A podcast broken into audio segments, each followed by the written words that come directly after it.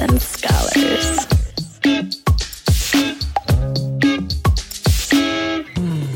You were listening to a pleasure podcast.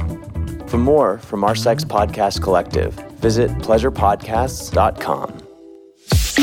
Sluts and Scholars is a podcast produced by Sluts and Scholars Media, LLC.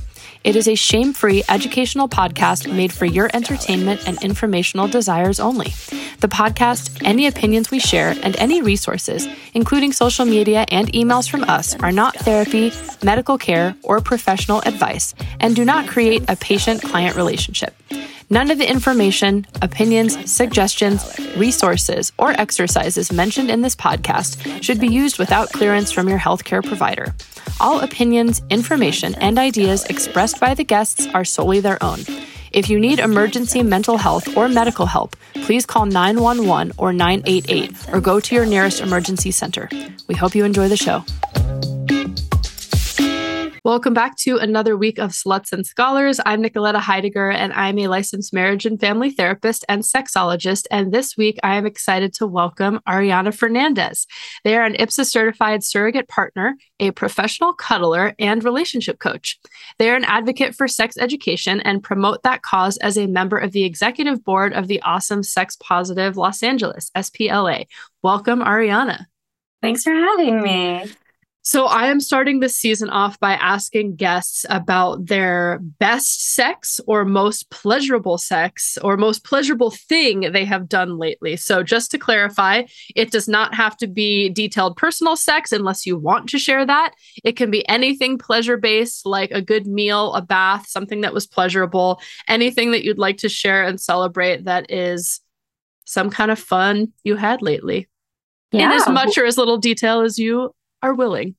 Happy to. Um i'll keep you know within the sex positive sphere and self disclose a little bit more than maybe some people would. Um, yes. um, i actually had a great sex last night. So um i have a regular play partner here in la we have been seeing each other for over a year.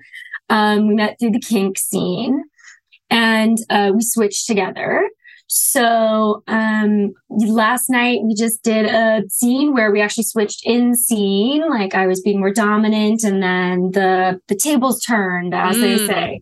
And that was that was a lot of fun. That was something that I did that helped me to get embodied, relax a little bit. You know, just have a kind of like a date night. yes yeah i that's the kind of thing that i do um in addition to baths. Baths are great too. Well you know you can start or end with a bath.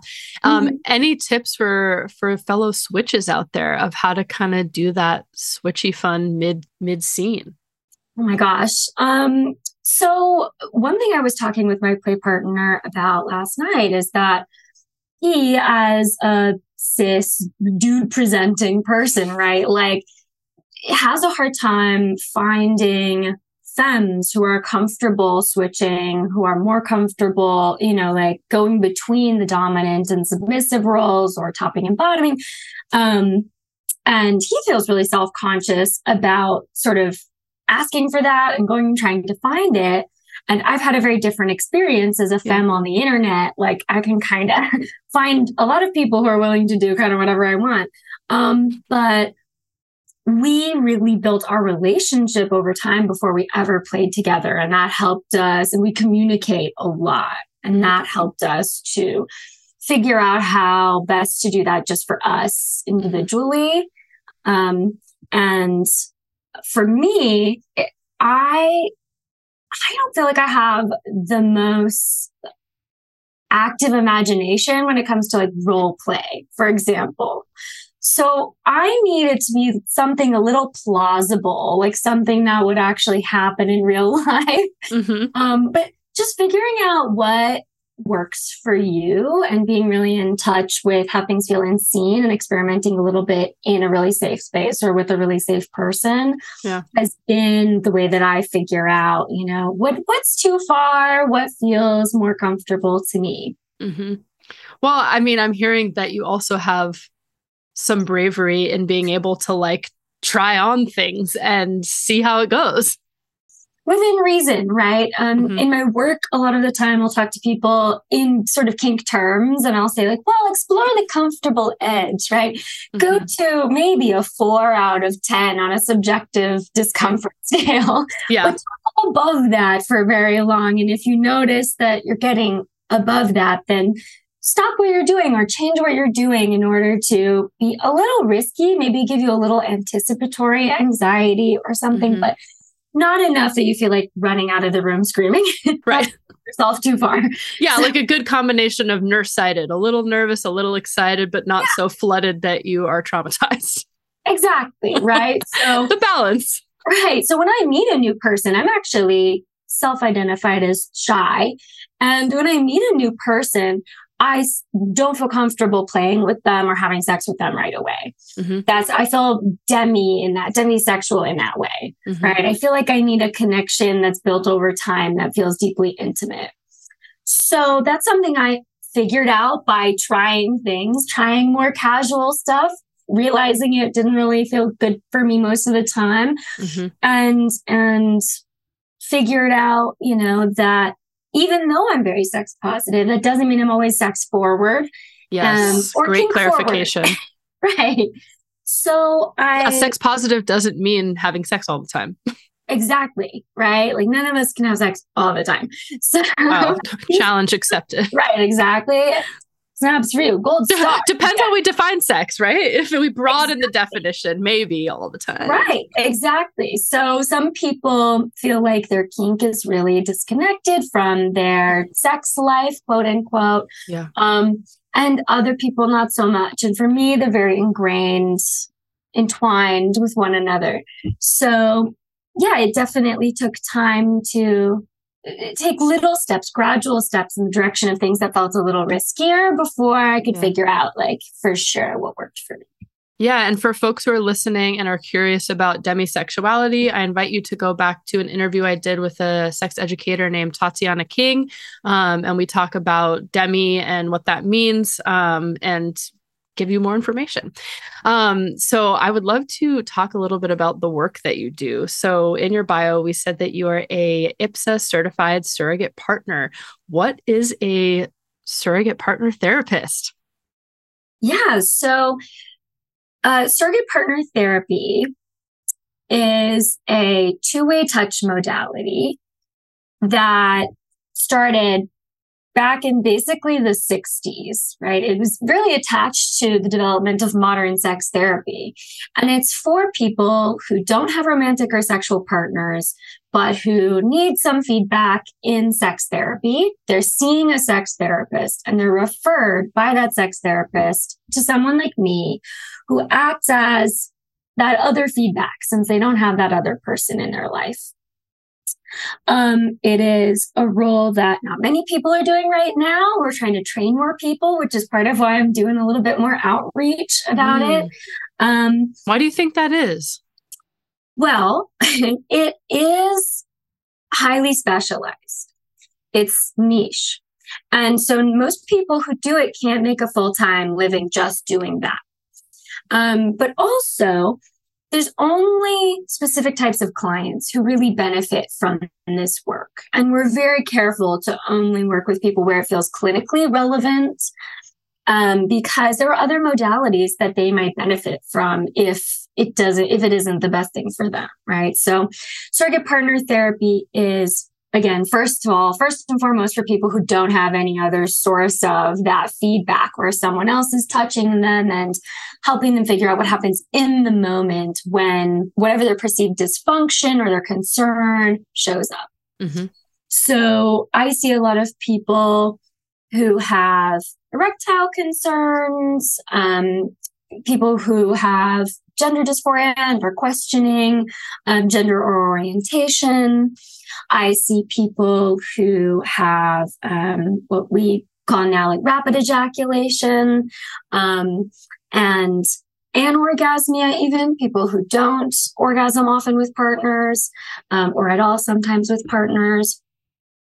People who are who have certain types of intimacy issues, basically. That's a really broad umbrella, but yeah. Things where they may not be seeking out partners um, and therefore the longer they go without having some of those formative experiences, the harder and scarier it seems. Yep. Um, I, it's just more of a peer relationship than the um, you know licensed therapist that they're used to talking to, and it's more about talking and touching rather than just talking. So we work with clients as they process with their therapists. Everything that we're doing. We share a little bit with the therapist. The the client gets to also disclose to the surrogate whatever they sort of feel comfortable disclosing. And we all work as a team. Um, and because of that there are a lot of moving parts and it can be very stressful for some people. So mm. in the past there was a high rate of burnout in our field and that's also a reason why there just aren't that many people doing it mm. and we're changing sort of i think the ways that we do things to try and make sure that you know, labor is spread out between lots of different people. Um, we're not giving people a lot of different cases as soon as they, you know, go through the initial first stage of our training. We have a lot of um, different ways that we're trying to create an environment where there can be more surrogate partners because right now there are definitely more clients than there are surrogate partners. Mm. We cannot see everyone um, who would like to go through this modality. And we do have to be very selective. It's very subjective. Um, who who gets to see who? Often there's you know considerations about age appropriateness of partners because we again want it to be a peer relationship. There are concerns about you know whether or not um, surrogates are going to be equipped to deal with a specific concern. There are a lot of clients who have um, certain disabilities, and because surrogate partners are not medical professionals, we often have to work very closely with the other medical professionals that these clients are seeing in order to hopefully accommodate for whatever their um, disabilities are, stuff like that.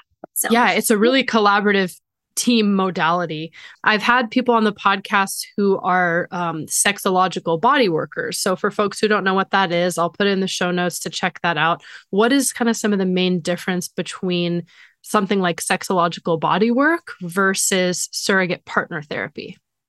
Sure. So, Sexological body work is one way touch. That means that the practitioner touches the client, but the client doesn't touch them back. And that is very useful for people with certain concerns that maybe one more physiological sometimes or two maybe less persistent or maybe three less about interpersonal interactions and more about sort of anxiety disconnected from the relationship i think yeah.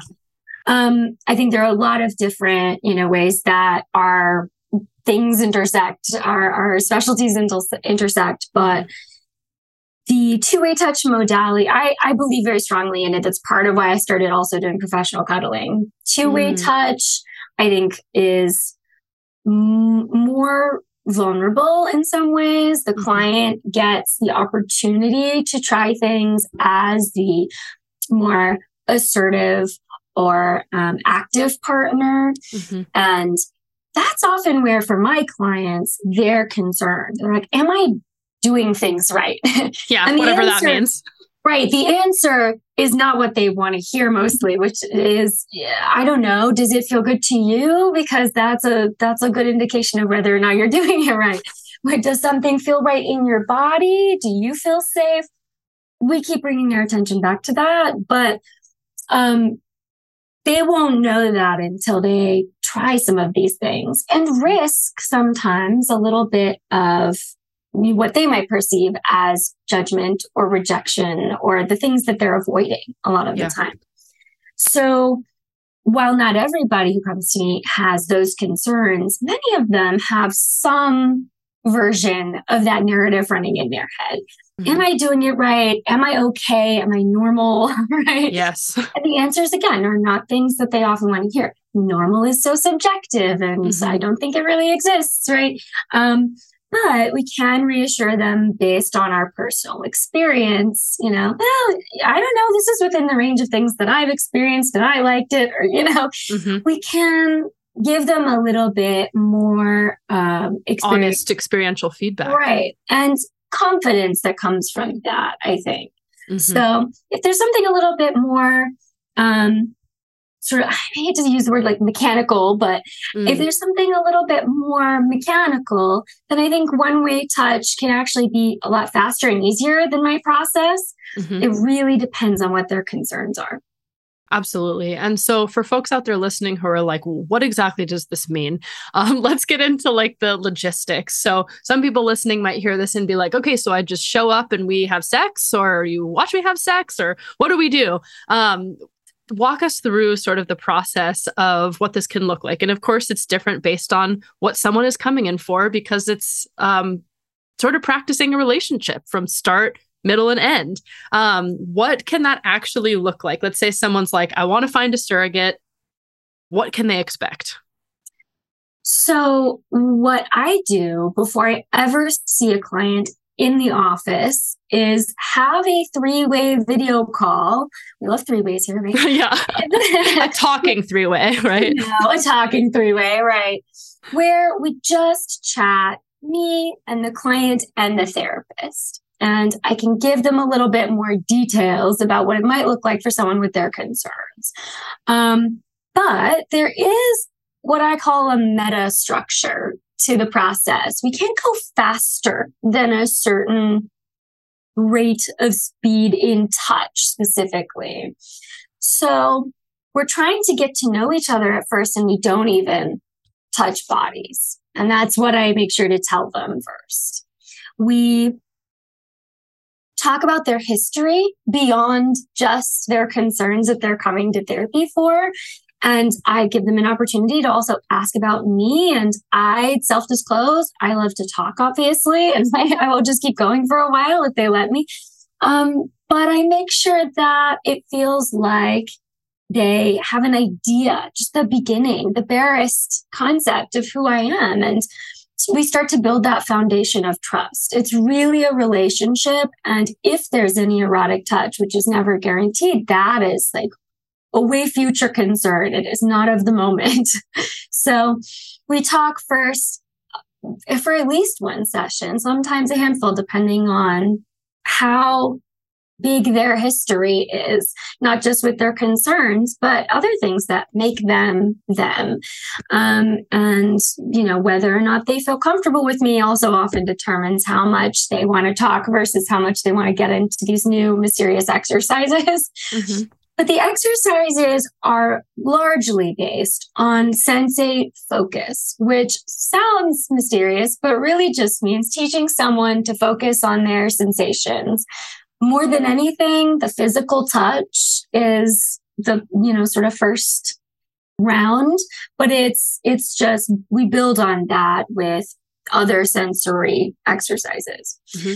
So, and just to elaborate on that for folks listening, um, sensate is sort of like taking a little bit away the goal necessarily of orgasm or penetration or even desire and arousal, but more focusing on the experience and the the pleasure in the moment and the connection. And so it's really like just a way of saying, um, coming back to the body. Absolutely. It is more than anything about embodiment. And which is, is hard for a lot of us. It is. And I don't think it's encouraged very much in our culture to take a moment, take a deep breath, close your eyes, and pet your own arm, for example, just to get recentered or to give yourself a nice nurturing touch, right? Mm-hmm. So often I'll give people some homework that is to also do nurturing self touch. But in yeah. the room with me, we would start with a an object exercise. We're not even touching hands yet. We're not touching faces yet. We're touching a tennis ball because it has an interesting texture and weight and you can apply pressure to it. And we're asking people to touch for their own pleasure, which is again, not something that we're used to. We're, we're not coached to do that generally in the outside world. Mm, most of us are touching to make sure we're pleasuring others. Right? I think that's true. Right. And so to focus back in on what feels good on your own skin, mm-hmm. is not just useful for you, but I think the other person can tell that there's a different quality of touch Mm-hmm. And I certainly can tell when someone's really enjoying it and really in the moment when they're touching me and they're feeling it fully. So anxiety, which so many of us have going into these situations where we are maybe first touching another person, right? The, the first time you ask to hold hands with someone, if you ask first, right? um, the first time you kiss someone, right? All those things tend to have a lot of import placed on them. There's a lot of social pressure to please the other person and gain their approval in some way. Um, so doing this touch without another person's body involved is really important, I think, for the first exercise. Mm-hmm. Um, and it could be, you know, seashells, crystals, whatever floats your boat. Mm-hmm. Um, it's very similar to this cognitive behavioral therapy technique of physical grounding, right? You get into the moment, you focus your attention on just one thing for a brief period of time and without judgment, banish all other thoughts. Mm-hmm. Uh, it's something that generally requires practice, especially for people who are so anxious they've been avoiding trying this with other people, um, or for people who hold a lot of tension in their body when they're anticipating touch, right? It can take some time. So we do as much as 15 minutes per person when we start to do body touch, touching one small area of the body. We go from the object oriented exercise to like a hand caress generally. And it's all nurturing touch in the beginning with, with body touch because we have no idea when we're going to trigger some discomfort in someone mm-hmm. that no one expected. It's yeah. hard to know when you first start to feel like something's not quite right. Like you are thinking ahead, what if this leads to sex? Some people, it literally does start with the hand, right? Yeah. or even before the thought, right? Like if I touch someone, does it have to lead to X, Y, and Z? And then they will avoid touch because they're afraid of where it's going to lead. Thank you to our fabulous sponsor, Dipsea, the app full of hundreds of sexy audio stories designed by women. Remember, the more you support the advertisers, the more you support the podcast. And for listeners of the show, Dipsea is offering an extended 30-day free trial when you go to dipseastories.com slash S and S. Let Dipsea be your go-to place to spice up your me time, explore your fantasies, relax and unwind, or heat things up with a partner. I love using Dipsea as a way to slow down and just focus on myself. It's such self care to set aside time for just pleasure, especially when it's guided by such sexy voices, like my favorite Luke Cook. They have sexy stories that fit many different passions. Remember that you deserve pleasure now and that pleasure is healing. I even use Dipsea for their sleep and wellness sessions, which is erotic in a different way. For listeners of the show, Dipsea is offering an extended 30 day free trial when you go to dipseastories.com slash S and S. That's 30 days of full access for free when you go to D-I-P-S-E-A, Dipsea Stories dot com slash S and S. That's dipseastories.com slash S and S. And when you are famished after your pleasure practices, don't forget to feed yourself. And why not help support other humans and the planet too? Green Chef is a CCOF certified meal kit company. Green Chef makes eating well easy with plans to fit every lifestyle, whether you're keto, paleo, vegan, vegetarian, gluten free, or just looking to eat more balanced meals. Green Chef offers a range of recipes to suit your preferences. Go to greenchef.com slash scholars60 and use code scholars60 to get 60% off plus free shipping. Did you know that it is Earth Month and Earth Day is actually this weekend?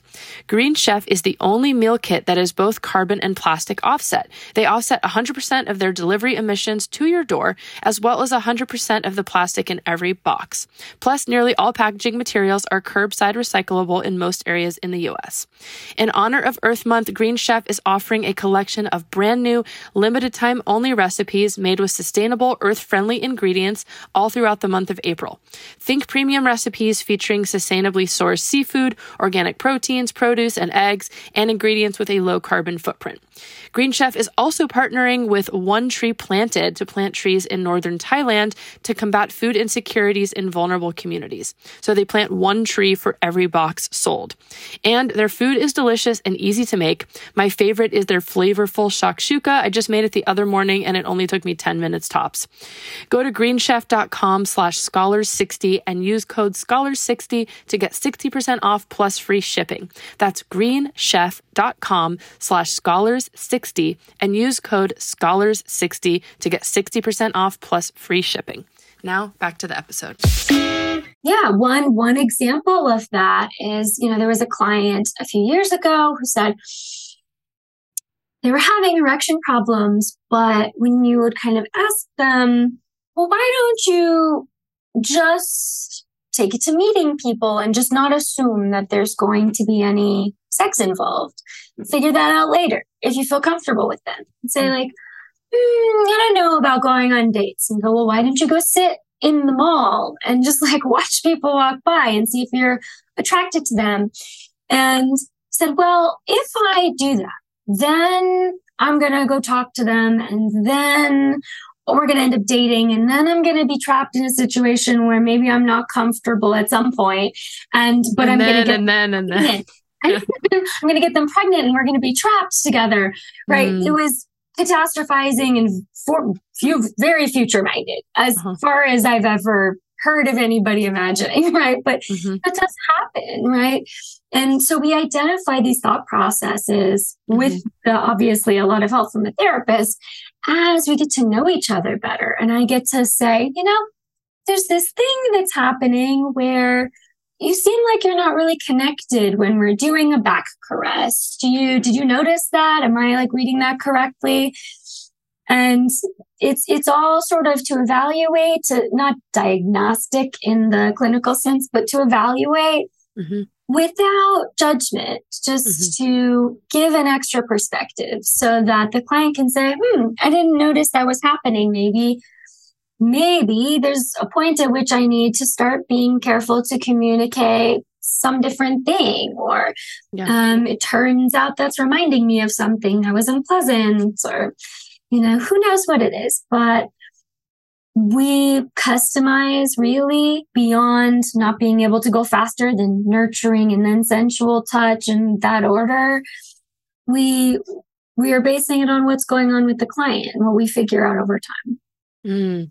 And because this is so relational based, um, what do you do with boundaries around feelings that come up? I mean, I would be lying if I said that you know we're in, even in talk therapy there's this old adage of like the blank slate right? Where i'm not showing up as a real person which just isn't true.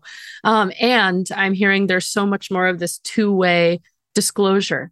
How do you deal with feelings that come up either from clients or from yourself in, in the way you're interacting in this relational model yeah, I mean, I guess it helps that I'm polyamorous. so I feel like I have a bigger container than some people for all different types of close, intimate relationships. Mm-hmm. Um, there's definitely been times where, especially closing the process with someone and knowing I won't see them again is difficult because I've grown to be at least a good friend. Mm. Um, and feelings do come up for sure for everyone involved. I think it's p- partially intended to be that way. We want them to know that they're capable of having a relationship beginning, middle, and end with someone that can be that they can feel is successful, right? Mm-hmm. Um, and the way that I frame successful might be a little different than some people who are very inexperienced. Mm-hmm. so I give that disclaimer often to clients. I go, you know, just because a relationship ends doesn't mean I feel that I wasn't successful normally. I've had some breakups where I go, well, I learned an awful lot from that and I'm really sad it's over. But but I'm glad that we are moving to different places in our lives that we yeah. feel affirmed by, that that that feel right for us. Mm-hmm. And so my goal personally less than secretly, a little bit more out in the open for clients is often that they have success in their lives and joy in their lives. And I'll feel like I did my job, even though it would be nice to continue having, you know, the joy that we have in the moment. they're the intention is that they go somewhere else someday, right?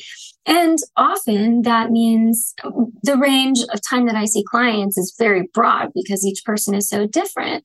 But it's anywhere from a minimum three months to multiple years.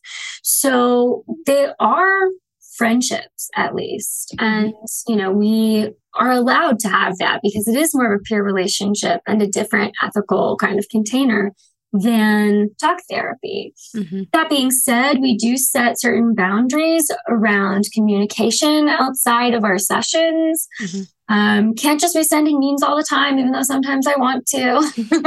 You're like, this is so relevant to what I know. Sometimes it's helpful for the therapy, right? Right. So I want to sometimes, but mostly only talk to schedule sessions in between those sessions we, you know, definitely cannot be dating or seeing each other outside of our sessions. Um, we even can't, we have a specific amount of space for the work. And when the clinical goals are met, we have to do closure and talk about, you know, here are my suggestions for you going forward and yeah. have a nice life.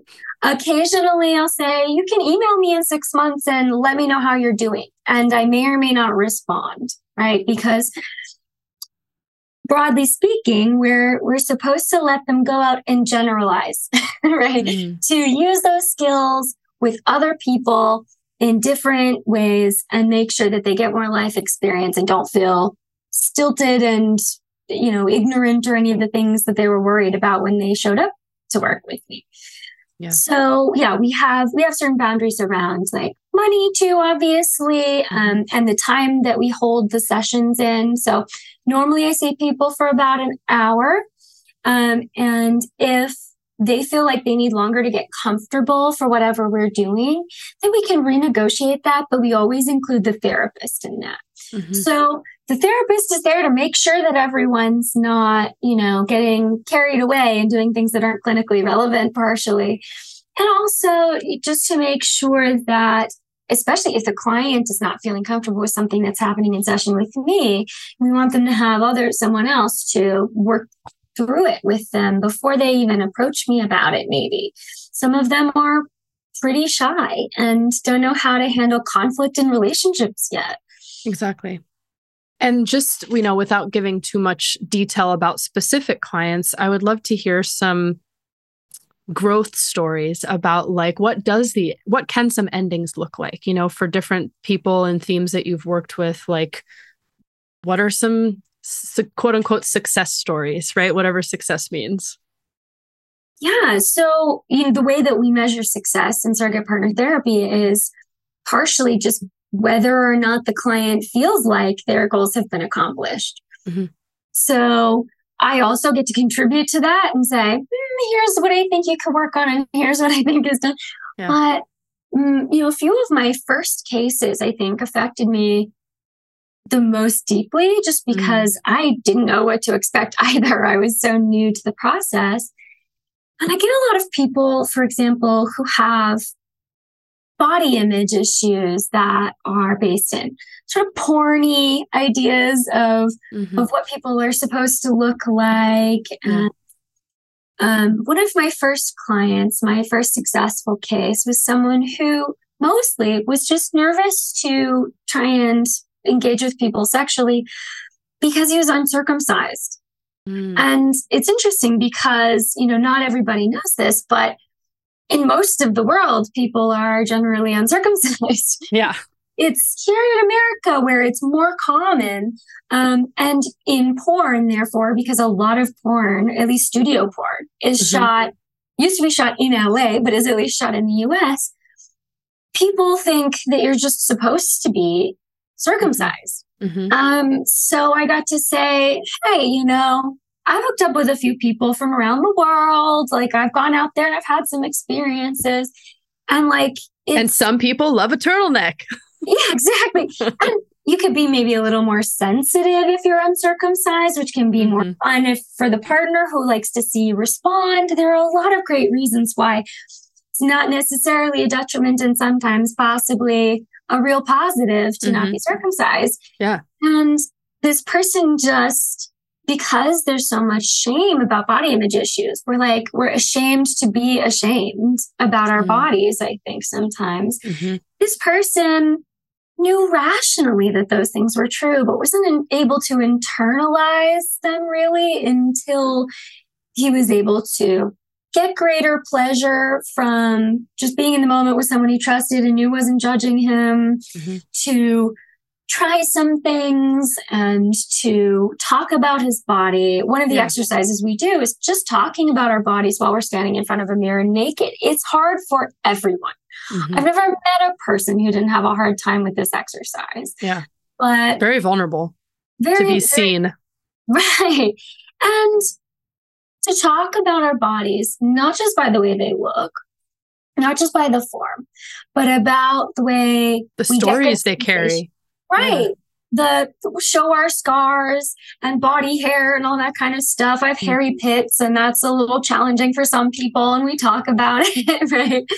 So, in addition to the way they look, our histories with our bodies, the sensation we get from different places, and not just sexually, but everywhere. Um, so many people don't touch themselves like on their feet, really, mm. for example. Mm-hmm. Our feet, even if you don't sexualize feet, because a lot of us don't, but a lot of us do too. Um, our feet are so sensitive mostly, and maybe not in the areas that some people would expect because mm. we walk and the pads get all rough and stuff. But like just to talk through from top to bottom, from the top of our heads to the bottom of our feet, mm-hmm. just to talk about the function and the feel mm-hmm. instead of just the way they look. Yeah. To stand there and have non sexual nudity. So you don't place all this pressure. And as soon as the shirt comes off, I have to perform for someone, right? Mm, yeah. This sense that our only job, our body's only job is to work for us in a certain type of way. Mm-hmm. Um, that hopefully we dispel over time. And this person was, I mean, very depressed before the process. And thankfully also was in a, a, different process where they were thinking about psychiatry and thinking about different ways to sort of um, support themselves. Uh, but throughout the process they said their whole outlook honestly changed. They were just more optimistic and they felt safer in their body. And it was incredibly moving because i had mm-hmm. had someone who is willing to be that vulnerable with me yeah. you know especially in this setting that feels to some people kind of clinical mm-hmm. right but but in general it's actually very difficult to get people out there in the world to be that vulnerable with you sometimes and the the trust um, and investment that this person placed in me and the process yeah. was incredibly fulfilling for me and i was really happy to be able to just give them a different again perspective Mm-hmm. So that's the kind of stuff that keeps me doing. and I know this for a fact just because of clients that I work with or that, you know, um, I've worked with with surrogate partner therapists is that I think a lot of people struggle to trust that you want to be there right. to support them. I feel this in talk therapy. People feel this in body work. And yes, of course, we're still getting paid. It's our job. We're there, you know, as a as a career. And I think a lot of people really struggle with trusting someone with that their their needs and their vulnerability and not feeling like a burden i imagine that's a huge thing that you work with with a lot of clients on being able to like receive authentic two-way experience yeah i don't know if everyone leaves fully believing that I was psyched to be there. But I mm. try to make it very clear, right? Yeah. I get to choose my clients. I don't, I am very privileged. I get to say that, you know, I am not doing this just because it's, you know, there's money involved. I keep my clients to a minimum to a place where I feel like I can fully engage with each person. Mm-hmm. Um, and my rates reflect that, honestly. But if I am in the room with them, they know that I also said yes. Um, it wasn't just them taking a chance on somebody. I said, okay, I don't know them that well, but they seem pretty great. And I would love to get to know them better. And I would love to help them with their concerns and to give them, you know, a different person to show them just a different way, hopefully, of being, just in case it works. Mm-hmm. Um, and that they're allowed to take what works for them and leave what doesn't. And I won't take it personally because I just enjoy the whole process. Yeah. Um, and that's, you know, part of why I think the gradual nature of the exercises really works because by the time we get to deciding whether the erotic makes sense for each individual client, they already have an idea of who I am and that they can trust me to act in character. I have the same, which I mm-hmm. actually need in order to feel sexual with someone. Mm. And they probably have figured out that I am gaining some pleasure from it. They've observed me enjoying the different types of touch. I've given them feedback, telling them what I like. Um, and what and what didn't work as well for me, like you know, try not to poke me in the eye while we do a face caress. But other than that, everything's mm-hmm. great. Yeah, as my example, and I'll explain, like, yeah, I was more sensitive here. I really liked when you were sort of petting the back of my neck like that. And I actually enjoyed, like, you were putting more pressure on my face. And some people are a little too timid to do that, but it was very interesting and held my attention and and wasn't unpleasant. And so with the feedback over time, you know, we're hopefully teaching them a more ideal way of authentically interacting with someone that they can translate to their other relationships. If more direct yeah. communication works for me, an anxious person, it might work for them, an anxious person. Yeah. I say that this is the way that I would do it. what do you think? Mm-hmm. Um, but that is, yeah, that is how we make sure that they understand like one, it's a completely at will relationship. Yeah. But they they can see me liking it. They can mm-hmm that I really get a lot out of it, even when they're yeah, you're really modeling that authenticity, right? Really, when even when they're not trying to do what they think I want. Mm, yeah. Is there anything that you want to clarify about what surrogate partner therapy is not? So, any misnomers? Of course, there's been some like films and TV shows that may showcase what some of this can look like. Anything that you want to clarify of what it's not? Right. Um, so, what you cannot get in surrogate partner therapy is a quick and easy path to some sort of sexual touch. It's, first of all, there's no sexual touch guaranteed in surrogate partner therapy ever. But some people think maybe it's sort of like a thinly veiled excuse to do more straightforward sex work. And Which is out there if you need that it's very out there and it's very valid. And I think that we should decriminalize sex work. And I think that there is, you know, there are a series of things that probably some escorts are doing that are very similar to what I'm doing. But yeah, what is the what is the current legality of surrogate partner therapy um, in your experience? So surrogate partner therapy has not been challenged legally in the US. It's sort of in this gray area where mm-hmm. it's technically illegal because it's not illegal. Mm-hmm. Um, the type of touch that we do, because it's behind so many sort of barriers, right? It's not really that accessible to most people. I think there aren't going to be challenges to it anytime soon. There are places where it's explicitly legal, it's like regulated, but that's not really true here. So what we do is we kind of police ourselves. We have the International Professional Surrogates Association, which trains and certifies people. Mm-hmm. And we don't certify a whole lot of people who seek training. So we filter people out and try and make sure that they get training in ethics mm-hmm. and um, not just the basics of the exercises that we do in the room, but right. also in sort of how to conduct themselves in a way that is professional and is always focusing, you know, care on the client mm-hmm. for the client. Um, but yeah, so the the status here is different from most types of what we would consider sex work. It is not the intention is not just to deliver pleasure and experience to someone. It is to create a relationship that takes time and is supervised by a therapist. So, because of that, the thing that I do is in some ways less accessible than a lot of sex work, right? Mm-hmm. Yeah. Um, you can go online to any number of directories and find some people listed there at your own risk, but um, you can do that to find someone who gives a very straightforward experience of sexual pleasure. That is not centered in surrogate partner therapy. We want people to have some enjoyment, obviously, because that's a great reinforcer for what we're trying to teach them, whatever it is. Mm-hmm. But it's not the goal. Ultimately, yeah. it's lacking in any sort of goal orientation toward orgasm or genital focused touch or anything like that. And while that is available sometimes, it really depends on the surrogate partner too. Mm-hmm. So I've just recently put up on my website that I'm not going to be offering intercourse anymore. So it's something that I was doing for almost five years um, as a surrogate, and I'm no longer doing that.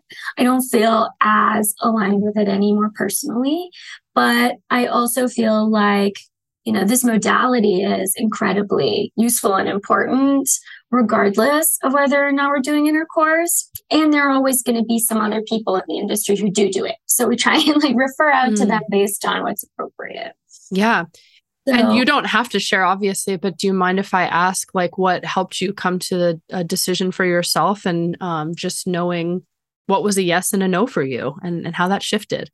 Yeah, you know, um, when I started this work about five years ago, I was uh, younger and more ambitious. No, more ambitious in the sense that I felt like I could take on more um, partners, and therefore mm. sometimes that meant more clients. Um, and I'm finding that some of over time, some of my desires just shifting to saving more of that energy for my personal life. Mm. So mm-hmm. while I really want to help clients discover what works for them and what doesn't work for them as much, um, my my body can only handle so much, and you mm-hmm. just you do have to say like, well, what sounds nicer to me. Since that is the like my entire job, mm-hmm.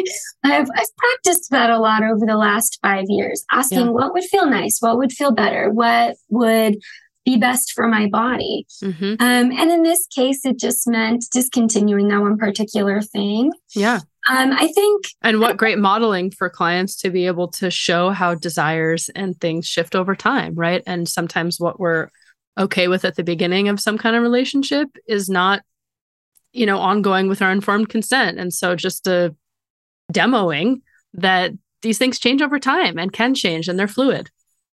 Exactly. Trying my best, right? because it is a constant process, I think, of, you know, taking care of yourself. And so many of my clients come into this process thinking I'm like some sort of selfless, like paragon of virtue or something for doing the work. But, you know, I genuinely am only doing things that I feel aligned with. And that's part of why I can do it. And mm-hmm. so if they can, if they can take that, that's a soupçon of that with mm. them, then I hope that they will also be able to just pursue relationships uh, in a way that they feel fulfilled no matter what they're doing, right? Some of my clients come thinking that they want some like erotic touch and experience, yeah. and then realize that actually they were craving a certain type of emotional intimacy more. Yeah, they just wanted to be held or seen. Right.